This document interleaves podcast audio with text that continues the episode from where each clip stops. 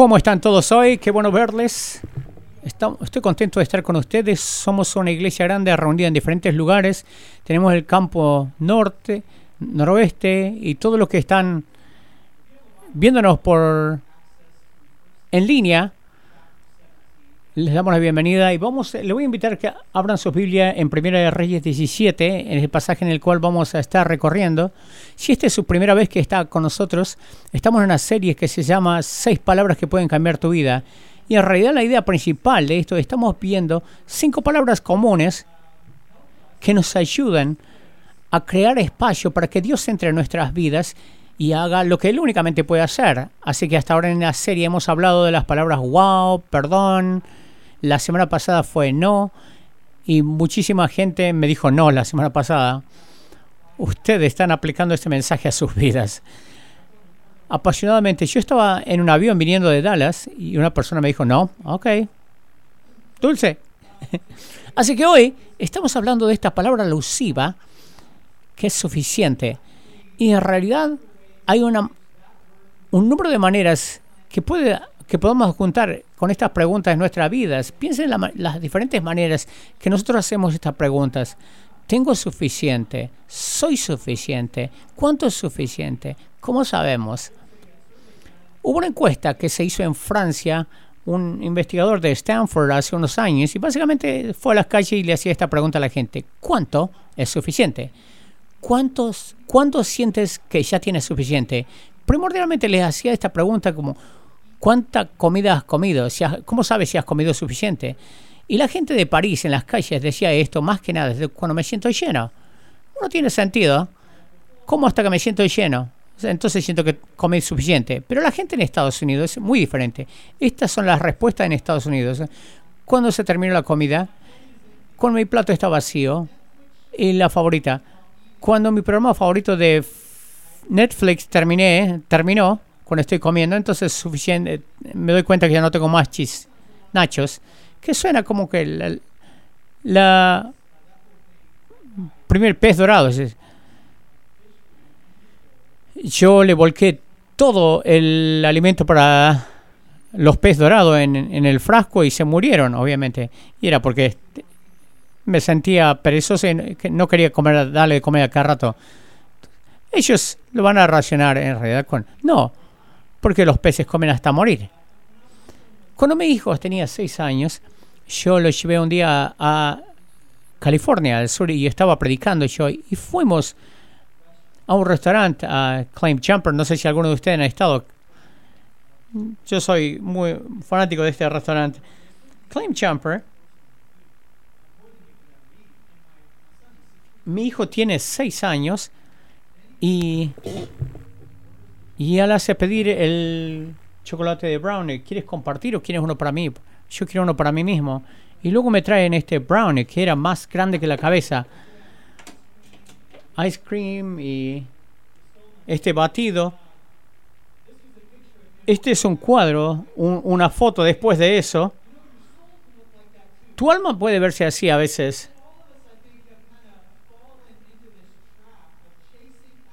Es como que uno anda buscando esta cosa, ¿qué es lo que es suficiente? Y hay tanta presión de ser suficiente y, y la mayoría de las veces nos deja bastante miserables, porque después de la promoción, después del cambio de trabajo, la cosa que estábamos buscando finalmente lo agarramos y bueno, algo tiene que estar faltando o estamos viviendo en un en tantos metros cuadrados, estamos manejando un carro más nueve, pero no estamos más contentos. Hemos logrado cosas, hemos logrado un estatus, hemos llegado a una meta, pero no.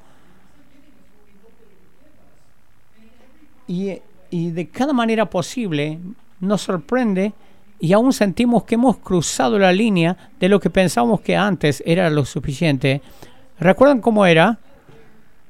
Si solamente pudiera llegar, si supo manejar ese carro, entonces me sentiría más cómodo y luego me sentiría que tengo suficiente.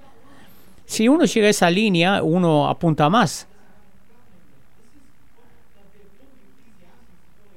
De eso se trata el, libro de Eclesiastés. Eclesiastés. Salomón nos dice que su búsqueda y, la, y perseguir lo suficiente. Él dice, Dice, he adquirido todo lo que uno quisiera, he estado, hizo eso, lo experimenté ya y les, y les voy a decir, no es suficiente. Créanme, estoy sentado en todo lo que creía que sería suficiente, pero simplemente no es suficiente. No me está dando resultados como esperaba. Te lo dice en el capítulo 5 de Eclesiastes, dice, versículo 10, el que ama el dinero no se saciará de dinero. Y si ustedes como yo, ustedes se... me dice, bueno, a mí no me gusta, yo no amo el dinero. A ver, si le hago una encuesta, muéstrame, levante la mano los que, que aman el dinero. Yo creo que no muchos van a subir las manos, porque nunca lo van a admitir, aunque si fuera cierto. Porque serían, quedarían como tontos. Yo amo el dinero. Pero muchos de nosotros pensamos bastante, nos preocupamos demasiado, nos apoyamos de estas cosas. Así es como sabemos que amamos el dinero. El número imaginario en cuando baja el número de, tu dinero en la cuenta, entonces empezamos a tener un poco de temor. Y Salamonto dice, es exactamente lo mismo. Estás confiando en esto.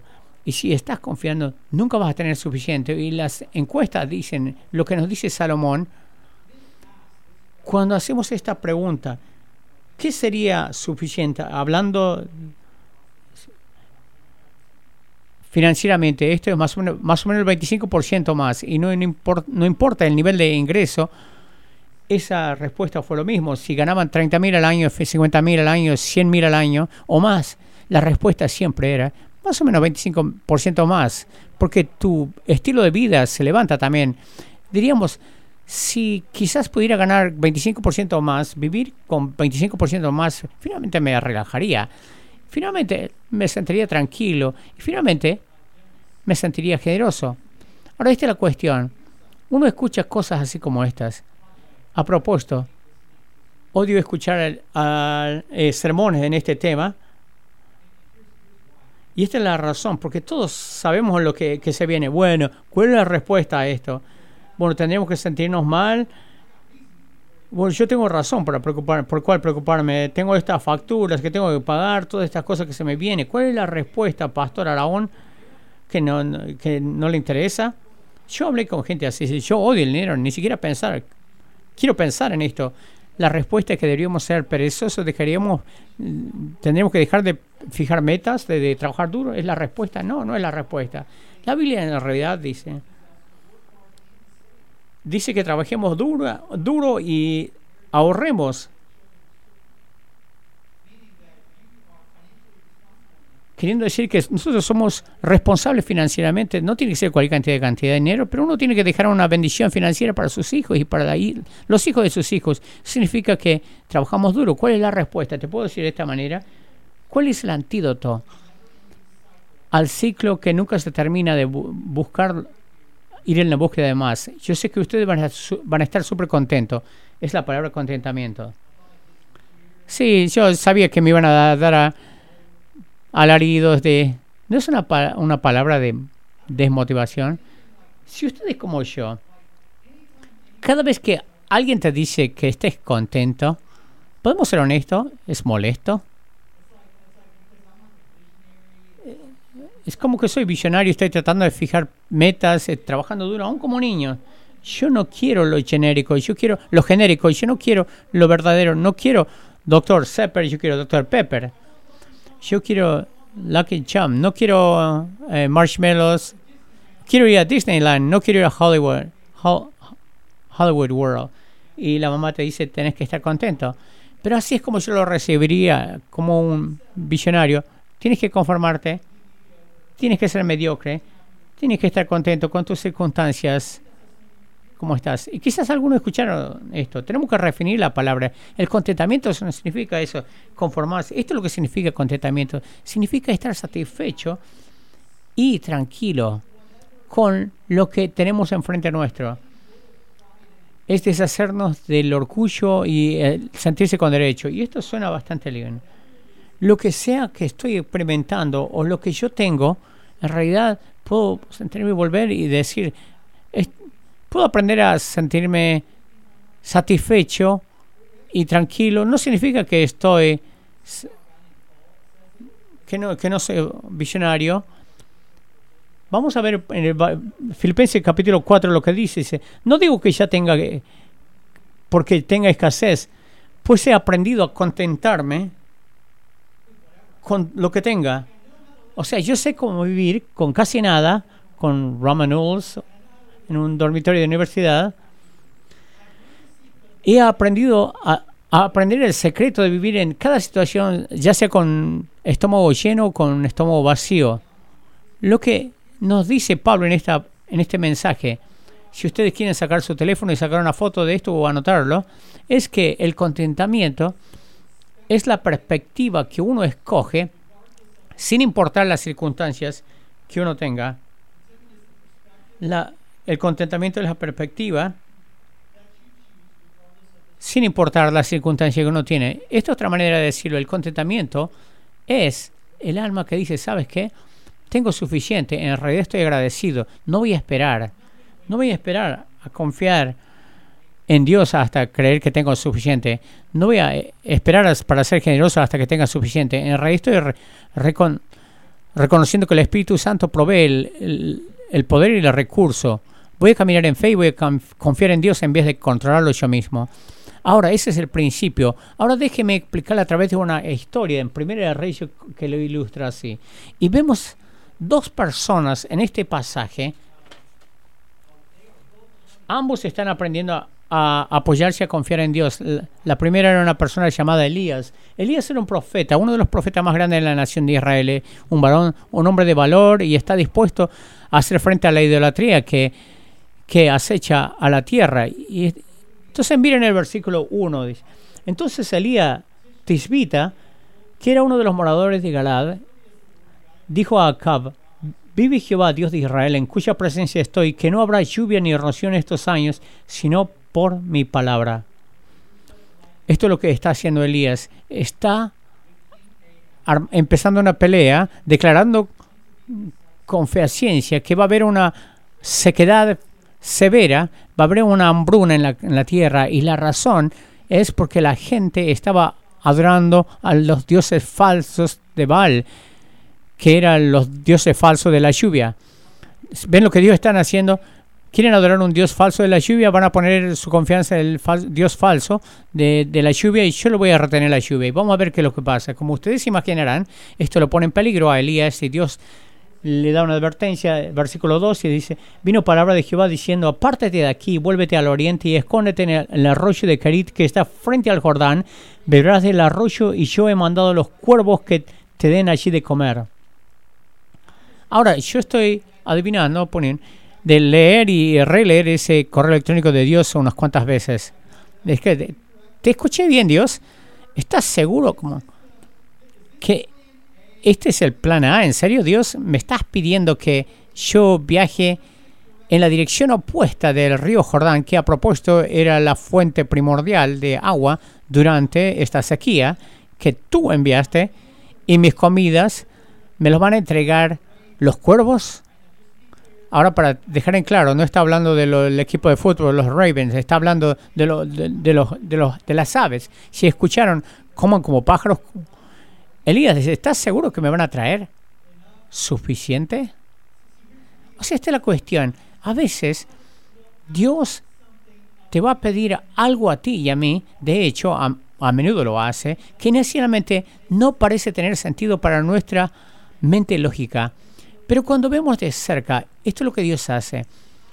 Él está calibrando tu vida y la mía hacia el contentamiento. Déjeme decirlo, porque no quiero que se pierda esta frase. Te está calibrando la vida hacia el contentamiento. Y Dios a menudo nos va a pedir hacer cosas. Va a poner restricciones en nuestras vidas que en realidad nos van a enseñar que el, a estar contentos, a estar satisfechos. Déjeme darles dos restricciones que pone sobre nuestras vidas para ayudarnos con esto. La primera simplemente es algo que se llama un sábado. Un sábado básicamente es decir, bueno, voy a, me voy a tomar un día de descanso, voy a tomar un día para descansar. Ahora, no tratamos esto legalísticamente, de hecho, la palabra de Dios dice que Dios creó el sábado para el sábado, no el hombre para el sábado. En realidad esto es un regalo, no es algo que, que podemos emplearlo en nuestra vida para nuestro bien. Pero esto es lo que Dios está haciendo a través de esto, el principio detrás de esto. El sábado básicamente te dice que seis días el de valor de eh, seis días de trabajo es suficiente. Es como que vivimos en una ciudad hoy, especialmente con el correo electrónico y la tecnología, uno puede trabajar los siete días si uno quiere. Y, uno puede seguir trabajando y, no puedo adelantarme esto, no puedo ponerme al tanto, no puedo darme el lujo de tomarme un día de descanso. Estoy fuera de la oficina, pero todo esto ya disponible. Pero básicamente Dios nos dice, si llega a este lugar, trabaja por el valor de seis días y es suficiente. Créeme. Esta es otra. El diezmo, el diezmo es una cosa similar. Básicamente, agarrando los primeros 10% de lo que nosotros ganamos y se lo damos a Dios como una expresión de confianza. 99%, 90% de mi ingreso es suficiente. Es la idea completa de las matemáticas de Dios. Básicamente te dice, yo confío Dios que tú vas a proveer mucho mejor para mí con el 90% de lo que gano, de lo que yo puedo hacer para controlar, controlando y para proveer para, para mi familia con el 100% de lo que gano. Yo te confío en esto, Dios. Y muy, muy, muy poco de nosotros estamos haciendo esto. Hay un estudio que se llama La generosidad de los Estados Unidos que básicamente te dice que el 84% de los estadounidenses dan de 0 a 1% de sus ingresos. En otras palabras, la gente que tiene más suficiente, si vive en vives en Estados Unidos, lo más probablemente tienen lo suficiente para ganar, para dar de 0 a 1%, y 3% de nosotros dan al nivel de la diezmos. En el versículo 5 dice, Elías recibe esto, este pedido irracional de Dios y hace como Dios le dice, y si y acampa al, junto al arroyo de Kerit, y los cuervos le traían pan y carne por la mañana y, y pan y carne por la tarde y bebía del arroyo. Pasado algunos días, ¿qué pasó con el arroyo? Se secó, porque había no había llovido sobre la tierra. Dejemos en claro acá, porque le pedimos a Elías que sea obediente, que se venía una, una sequía, le envías al, al arroyo, le prometiste que iba a tener suficiente, pero ahora que Elías ha sido obediente, el arroyo se seca no es una patada en los dientes. Y yo me pregunto hoy si hay alguien aquí escuchando esto que se puede identificar. ¿Alguien ha tratado de ser obediente a Dios, de seguirle? Hablando figurativamente que el arroyo se secó, uno está tratando de seguir a Dios en estas áreas de la vida y quizás tú dijiste, ¿sabes qué? yo me voy a tomar un sábado, me voy a tomar un día de descanso. Y cierras todo, no vas a trabajar, no estabas disponible, y luego vuelves a la oficina el lunes y todos estos correos electrónicos te llegaron y ahora estás atrasado. Míralo, mira lo que Dios me hizo. Algunos de ustedes dicen, no, no, no, voy a probar a tratar de, de diezmar y la, la misma semana que decidas, decides diezmar, te manda la compañía hipotecaria, te manda una carta dices, bueno, no estuvimos teniendo suficiente depósito a tu favor, así que te vamos, te vamos a subir la cuota. Ahora estás con una deuda más grande. No es una patada en los dientes esto. Yo pensé que te dije que te iba a confiar, que ibas a confiar y estás parado junto a un arroyo que Dios te dijo que te pararas y dices, Dios, espero que sepa lo que estás haciendo porque el nivel del agua está bajando.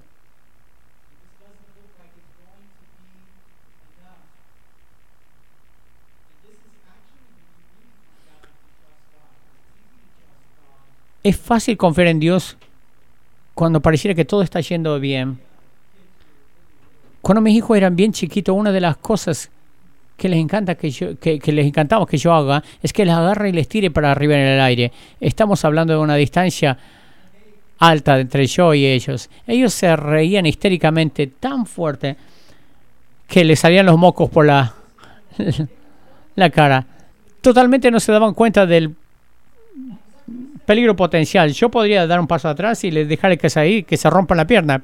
Ellos no sabían eso, ellos se la pasaban bien porque me confiaban, les tiraban el aire.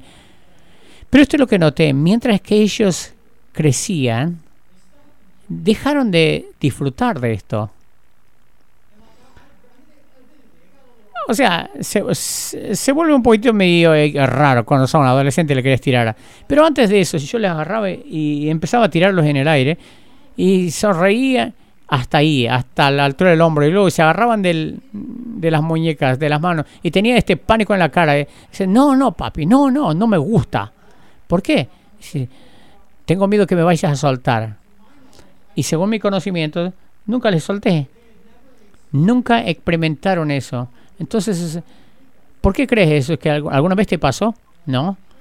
¿Me confías? Sí. ¿Te puedo tirar? No. y así es, somos muchos de nosotros con Dios. Y así suena el diálogo entre nosotros y Dios.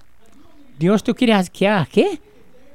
Que, que me tome un día de descanso cuando todo el mundo está trabajando y mejorando. La, la competencia es dura. Dios, ¿tú quieres que haga qué con mis finanzas? Apenas puedo salir, apenas puedo sacar la cabeza fuera del agua. ¿Alguna vez te dejé? Bueno, no sé, bueno, de, de- que te de- dejar caer. ¿Confías en mí? Bueno, sí. Entonces, eh, ¿haz esto por mí? No. Y ahí es cuando realmente te das cuenta cuánto confías. En el versículo 8 y 9, Dios le dice a Elías, levántate, vete a Sarepta de Sidón y mora allí. He aquí yo he dado orden allí a una mujer viuda. Es una mejora de las de los cuervos, pero todavía inusual, que te sustente. Entonces él se fue, levantó y se, se fue a Sarepta. Esto no nos sonó demasiado extraño. Prim- primordialmente no estamos familiarizados con la geografía, pero para Elías esto hubiera sido increíblemente inusual. Hubiera sido más inusual que, de que mandarle al arroyo de Carit. Sarepta estaba en Fenicia, que era el mismo corazón del balaísmo, que en realidad es la misma cosa, la misma cosa por la cual Elías había hablado, diciendo que Dios le va a traer una sequía. Dios le dice, ve a la mismísima ciudad donde hacen, practican esto, y ellos te van a dar de comer.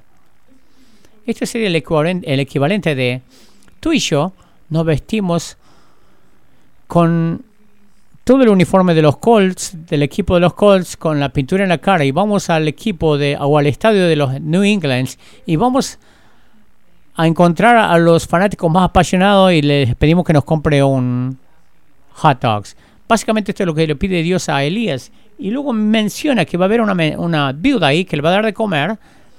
Suena un poquitito inusual, pero que quizás nosotros, bueno, quizás la póliza de seguro de su ex esposo quizás pagó bien, le- quizás está forrada de dinero, quizás tiene una piedra o maneja una Mercedes, tiene mucho más que suficiente, pero no es el caso. Esta viuda en realidad estaba en una situación más desesperada que Elías. Tenía un hijito por el cual cuidar, no tenía trabajo, no tenía recursos. Y no vamos a enterar ahora en la situación desesperada que estaba. Ella no cree que tiene suficiente. Y Dios dice, vete a ella, ella te va a dar suficiente. Entonces, mientras él llega, cuando él llega, el versículo 10, entonces se levantó y se fue a Sarepta. Cuando llegó a la puerta de la ciudad, de aquí una mujer viuda que estaba ahí recogiendo leña, y la llamó y le dijo, te ruego que me traigas un poco de agua en un vaso para que beba. Le está probando para ver cómo va, el versículo 11. Y yendo ella para traérsela, ok, está bien, Ah, no, me va, no me va a decir malas palabras. Mientras iba a traérsela, él la volvió a llamar y le dijo, te ruego que me traigas también un bocado de pan en tu mano. Ok, Elías. En realidad tenemos que hablar porque tú tenés que subir tu grado de inteligencia. Imagínese, ¿me puedes traer agua? Un poco de agua y tráeme un poquito de pan también. Esto sería el equivalente a tirarse en el sillón mirando ahí ESPN. Oh, a propósito, ya que está en la cocina, ¿puedes traerme unos nachos de- con chile? Su respuesta revela lo irritada que realmente está. Versículo 12. Y ella respondió, vive, vive Jehová, tu Dios, no mi Dios, tu Dios. Y yo quiero que tomen en cuenta este lenguaje, que no tengo pan cocido, ni uno solo. Solamente tengo un puñado de harina dentro de una tinaja y un poco de aceite en una vasija. Y ahora recogía dos leños para entrar y, prepararlo para mí y para mi hijo, para que lo comamos y nos dejemos morir. Como saben, esto un poquito emocional. y está bien agitada y se está, y está sintiendo muy desesperada, se había resignado al hecho de que no tiene suficiente. Ella y su hijito iban a morir de hambre. Esta es la pregunta que yo tengo mientras leo este pasaje. ¿Por qué ella? ¿Por qué Dios le pide que ella le provea a Elías cuando ella no tiene suficiente? Honestamente, yo no sé la respuesta de las razones por qué, pero déjame tomar un paso hacia esto. A cierto punto de nuestras vidas nosotros vamos a estar en su posición. Va a haber, quizás algunos de ustedes ya están pasando por esto, donde no se siente que, tienen suficiente. Están batallando financieramente y es tu trabajo eliminarlo. Eh, es tu, tu salud que se está decayendo, tu caja de ahorro que se está vaciando y ahí es cuando te sientes tentado a pensar que tenemos un pase libre en esta cuestión de generosidad o lo que Dios nos pida que haga. Un pase libre, mejor dicho. Yo no estoy en la posición de hacer lo que otra gente puede hacer, no tengo suficiente. Y tenemos la tendencia y nos sentimos tentados a controlar las cosas y dejar de confiar en Dios. Muchas veces decimos cosas como estas. Voy a ser generoso cuando tenga suficiente. Voy a confiar en Dios cuando sienta que tenga suficiente y tenga el margen para hacerlo. Entonces miramos, otra gente puede encargarse de esto. Otra gente parece que ellos tienen más que suficientes. Yo los sigo en Instagram. Y es claro que, que a ellos les está yendo mejor que a mí. Dios pídeles a ellos que hagan esto, no a mí. Hace varios años yo fuimos, salimos a una cita, fuimos a ver una película. Estamos sentados en atrás en un, cine llenísimo, estamos en medio. El sonido se apagó a la mitad de la película unos segundos se volvieron unos minutos, los minutos se volvieron unos pares de minutos y nos estamos perdiendo una gran parte de la película, del diálogo, y yo me estaba molestando, irritando. Estaba pensando para mí mismo, alguien tiene que pararse y hacer algo. Alguien debería levantarse de su asiento e ir a hablar con el encargado y decirle lo que está pasando y que me restaure el sonido. Pero no yo, porque estoy sentado en la parte de atrás, entre medio de los asientos. No puedo llegar fácilmente. Esto es lo que comencé. Empecé a escoger gente, a señalar gente que yo quería que se ofrezcan de voluntario para que le vayan a decir al encargado. Bueno, esa persona acá abajo está en el asiento del frente, justo al lado del pasillo, está unos pasos ahí. Está claramente en una posición de hacer algo. Hey, tú deberías hacer algo. Estoy ah, pensando todas estas cosas y luego su esposa se inclina hacia mí me dice, deberías hacer algo tú. Bueno, sí, debería hacer algo. Estoy gateando a través de las personas. En mi mente estoy pensando, la gente debería empezar a darme palmadas en la, espalda o darme chocale 5 con las palmas o así se hace, gracias por ayudarnos. Pero nada de eso. La gente me deja pasar y luego llego a la puerta y el sonido vuelve. Y yo pienso que es bien fácil para nosotros estar en esa posición donde pensamos que alguien tiene que dar un paso y suplir las necesidades. Yo no estoy en una buena posición ahora. Y es una falta de contentamiento en realidad que lo que me impide, estoy hablando de, de mí aquí, porque yo no necesito ese sermón más que nadie, que me impide a mí de confiar en Dios. Volvemos al, al Filipenses, cuando dice en el capítulo 4 acá, porque todo lo puedo hacer en Cristo, díganlo conmigo, todo lo puedo en Cristo que me fortalece. Esa es la clave. todo lo puedo en Cristo que me fortalece. En realidad es encontrar la fuente de mi fuerza. Ahí es donde voy. no tenemos la fuerza para en realidad eh, construir un sábado por nuestra propia cuenta. Lo hacemos el sábado nos está, está invitando a Dios a nuestro ciclo de, ciclo de trabajo y de descanso. Dios no parece tener sentido lógico, pero confío que tú vas a bendecir esto si lo hago. Un, un diezmo le invita a Dios en la finanza. Él no necesita tu dinero. Él quiere que tú le invites a tu ciclo de ganar y distribuir. Y decir, Dios, en realidad confío que aunque esto no tenga sentido, en un papel que tú en realidad vas a proveer lo suficiente, vas a ser suficiente y en realidad me vas a dar lo suficiente. Y esto es lo que Pablo nos está diciendo. Pablo había, estado, había aprendido a estar contento en cada situación. Tiene que amar a Pablo. El tipo era inconmovible. Pablo, te vamos a tirar en la prisión. Te vamos a echar en la prisión. Bien. Buenísimo. Esto es una, una oportunidad para alentar a los presos y quizás guiarla a Cristo. Bueno, en ese caso te vamos a matar a Cristo. Fantástico morir es ganancia. Bueno, te vamos a torturar primero, Pablo. Ok, no considero los sufrimientos de esta tierra presente como, la gloria venidera. Bueno, te vamos a torturar. Pasar por la antorcha, bueno, voy a estar en nueva vida. Esta persona había aprendido a estar contento porque el contentamiento, contentamiento es la perspectiva que uno escoge sin importar la circunstancia que uno tiene. La viuda pensaba que para tener, para ser generosa tenía que tener pan, pero nunca se trató del pan. Y cuando lo hacemos todo sobre el pan, nos perdemos la oportunidad de que Dios obre a través de nuestras vidas. Miren el versículo 13 y versículo 14. Elías le dijo, no tengas temor, y creo que esa es la clave. Yo no creo que eres codicioso, que somos codiciosos, pero tenemos miedo. Y dice, no tengas miedo, ve como has dicho, pero hazme a mí primero de hecho una pequeña torta cocida debajo de la ceniza y tráemela y después harás para ti y para tu hijo. Pero primero dámela a mí, eso es importante. Luego utiliza para, para ti y para tu hijo, porque esto es lo que Dios de Israel dice. Siempre ver flores, siempre ver harina en tus tinajas hasta que Dios envíe la lluvia y vuelvan a crecer la cosecha. Esta es una promesa. ¿Se pueden imaginar que después de esto, después de que, la, la, la, vaya a su tinaja, siempre iba a haber más harina. Cada vez que iba a sacar aceite, había más aceite, porque había confiado en Dios en, en este proceso. Yo creo que no tiene lo que dice Elías. Quiero que me des a mí primero, es un principio importante en entender la manera que Dios utiliza nuestras finanzas. Es esta idea que se encuentra en el Proverbios 3, que se, que se llama las primicias es que Dios es el dueño y que vamos a confiar en Él y le vamos a entregar primero a Él. Por lo tanto, Dios va a bendecir la obra de nuestras manos. Tres pasajes primordiales, yo quiero que los busquen y los estudien por sí mismos. La primera se encuentra en Deuteronomio capítulo 14 y nos dice por qué es importante diezmar en nuestras vidas. Y dices, traer los diezmos al lugar diseñado. Nos dice que seamos eh, generosos en tres diferentes maneras. Eh, diezmos, ofrendas y primicias. el diezmo es parte de la, para que la iglesia entre en misión y las ofrendas traigan al lugar designado, háganlo para enseñarles a temer a Dios.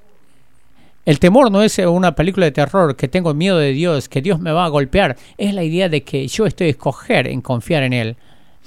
Así que en realidad estoy poniendo mi dinero donde está mi boca. Dios, voy a confiar en ti con esto. En esto, Lindsay y yo estamos dando automáticamente, pues nos aseguramos del 10% de lo que ganamos, vaya a Dios primero, porque si no lo hago, le voy a decir, lo que voy a hacer agarro el, el voy a agarrar mi cheque, voy a empezar a pagar todas las deudas, lo que debo, y luego le voy a dejar las sobras. Pero Dios dice, yo quiero que des vuelta a esto, confía en mí primero. Miramos en 2 Corintios capítulo 9, 7 y 8, que esta es la disposición de que Dios quiere que tengamos nuestros corazones. Cada uno dé como propuso en su corazón, no con tristeza ni por necesidad. Por eso no pasamos, no pasamos el plato, porque no queremos que den con tristeza ni con presión, no quiere que den, que tengan la idea incorrecta. Porque Dios ama al dador alegre esa palabra alegre es con alegría, con humor, que estás riéndote tan fuerte que te sale el moco por las narices. Yo quiero que des tan alegre. Dios generosamente va a proveer todo lo que necesitas. Un pasaje más, capítulo 3. Y luego dice, trae todos los diezmos al alfolí. La idea esta del alfolí, donde se guarda, y hay alimento en mi casa. Y si lo haces, dice, Dice, probadme ahora que en esto, dice Jehová de los ejércitos, si no abriré las ventanas de los cielos y derramaré sobre vosotros bendición hasta que sobreabundo. Y luego habla de otras cosas. Pruébenme. Es la única parte en la Biblia donde, en, la escritura donde te dice, nos desafía que lo probemos. Y te dice, cuando des, yo quiero que estés alegre. Por eso es que el diezmo no es lo mismo que pagar tus impuestos. Dios no necesita ni él quiere tu dinero. El gobierno sí. El gobierno lo necesita y lo quiere. Por eso es que el gobierno nunca dice, prueben en esto, prueben, pagar los impuestos no a ver si no funciona mejor tu vida, si no está más contento y más productivo. No hay ninguna manera, cuando pagas para final en abril, bueno, estamos, estamos preocupados por esto. ¿Estás dando con alegría o lo estás dando con, con tristeza? No, no te hacen esa pregunta, no te, ni te les interesa porque quieren tu dinero. Y Dios dice,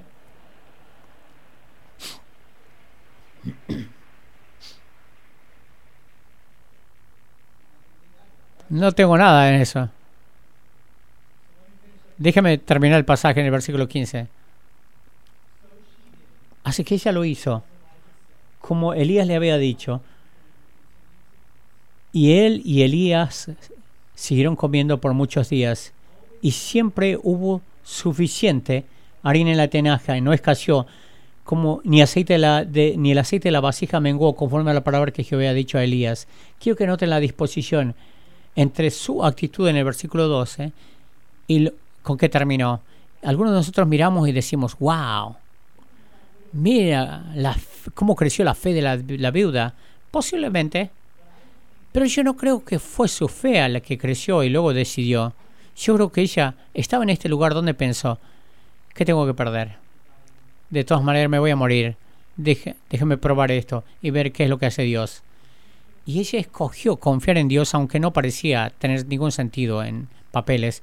El contentamiento es la perspectiva que uno escoge sin importar la circunstancia que uno tiene. Y yo quiero invitarlo a hacer lo mismo. Hay una persona que se llama Henry Nellen, que se llama Viaje Sabático en el libro. Él describe a algunos de sus amigos que, están, que son trapecistas, que, que se balancean hay un volador y hay uno que te atrapa y, de, describe la relación única entre ellos dos. Básicamente, el que vuela es el que se suelta de las y el que te el que atrapador es el que te agarra de las manos. Una de las cosas más difíciles de hacer es que el volador suelte la soga y luego se mantenga tranquilo como pueda. Yo pensé eso por un momento, yo soy un trapecista. Yo sé, solo con mirarme probablemente se sorprendería. Pero no soy. Nunca he experimentado, nunca he experimentado esto, pero me imagino que volar por el aire es, como que te carcome los es como que empieza a manotear con los pies y las manos y la, la, cosa más peligrosa que haga el volador es tratar de agarrar al atrapador. Lo que tiene que hacer a cambio es cerrar los ojos, mantenerte lo más calmo, estirar las manos y confiar de que el atrapador te va a atrapar. Y esto es exactamente lo que Dios te está pidiendo que hagas cuando se trata de esta película, eh, de esta pregunta de ¿es suficiente? Obviamente con tus finanzas, pero mucho más que esto. ¿Soy suficiente? ¿Esto es suficiente? ¿Estoy logrando lo suficiente? Y muchos de nosotros estamos bien tentados a tratar de controlar nuestras circunstancias de tal manera que si vamos a tener lo suficiente, créame, yo soy el ganador siempre, lo hago siempre. Mi esposa es la que tiene la fe en este departamento. Y yo no sé cuántas veces me dice, Aaron, ¿te puedes relajar? Dios siempre aparece, Dios siempre va a proveer suficiente. Y yo estoy acá escuché, preocupándome, tratando de atrapar al atrapador. Y algunos de ustedes tienen que ser invitados a descansar y simplemente decir, Dios, no parece tener sentido en la hoja, pero yo confío en ti estiren las manos y confíen que Dios te va a atrapar. Y escúcheme, va a ser suficiente. De hecho, va a ser mucho más que suficiente. Es una promesa que Él te, da. Así que hoy vamos a tener una oportunidad de que dejemos que Dios haga su obra. Yo quiero que ustedes piensen, ¿cuál es la aplicación para mí? ¿Cuál es el paso que tengo que tomar hoy? Y vamos a pasar unos minutos haciéndolo, vamos a cantar y después de ustedes tienen que hablar con alguien va a haber personas que van a estar para orar acá y yo voy a, estar, voy a estar, me voy a quedar por acá. Creo que este es tu mensaje. Yo quiero estar disponible acá. Si ustedes quieren venir y orar o hablar del mismo, yo quiero tener esa oportunidad de hacerlo. Déjenme orar por ustedes. Dios, venimos, venimos ante ti. Potencialmente este es el desafío más difícil de todos los que nosotros vamos a ver en esta serie porque está bien cerca de casa. Dios, vivimos en un mundo donde constantemente estamos corriendo y esforzándonos y con temor de que no nos vamos a tener suficiente. Y Dios lloro de que podamos desarrollar la confianza de Elías y esta viuda que simplemente confiaron que cuando ordenamos las cosas correctamente, tú siempre vas a proveer la harina y siempre vas a proveer el aceite. Es una promesa que hiciste porque es un buen Padre. Dios, yo oro que nosotros te salgamos al encuentro en este lugar y que hagas tu obra en nuestras vidas. Y te lo pedimos esto en el nombre de Jesús. Amén.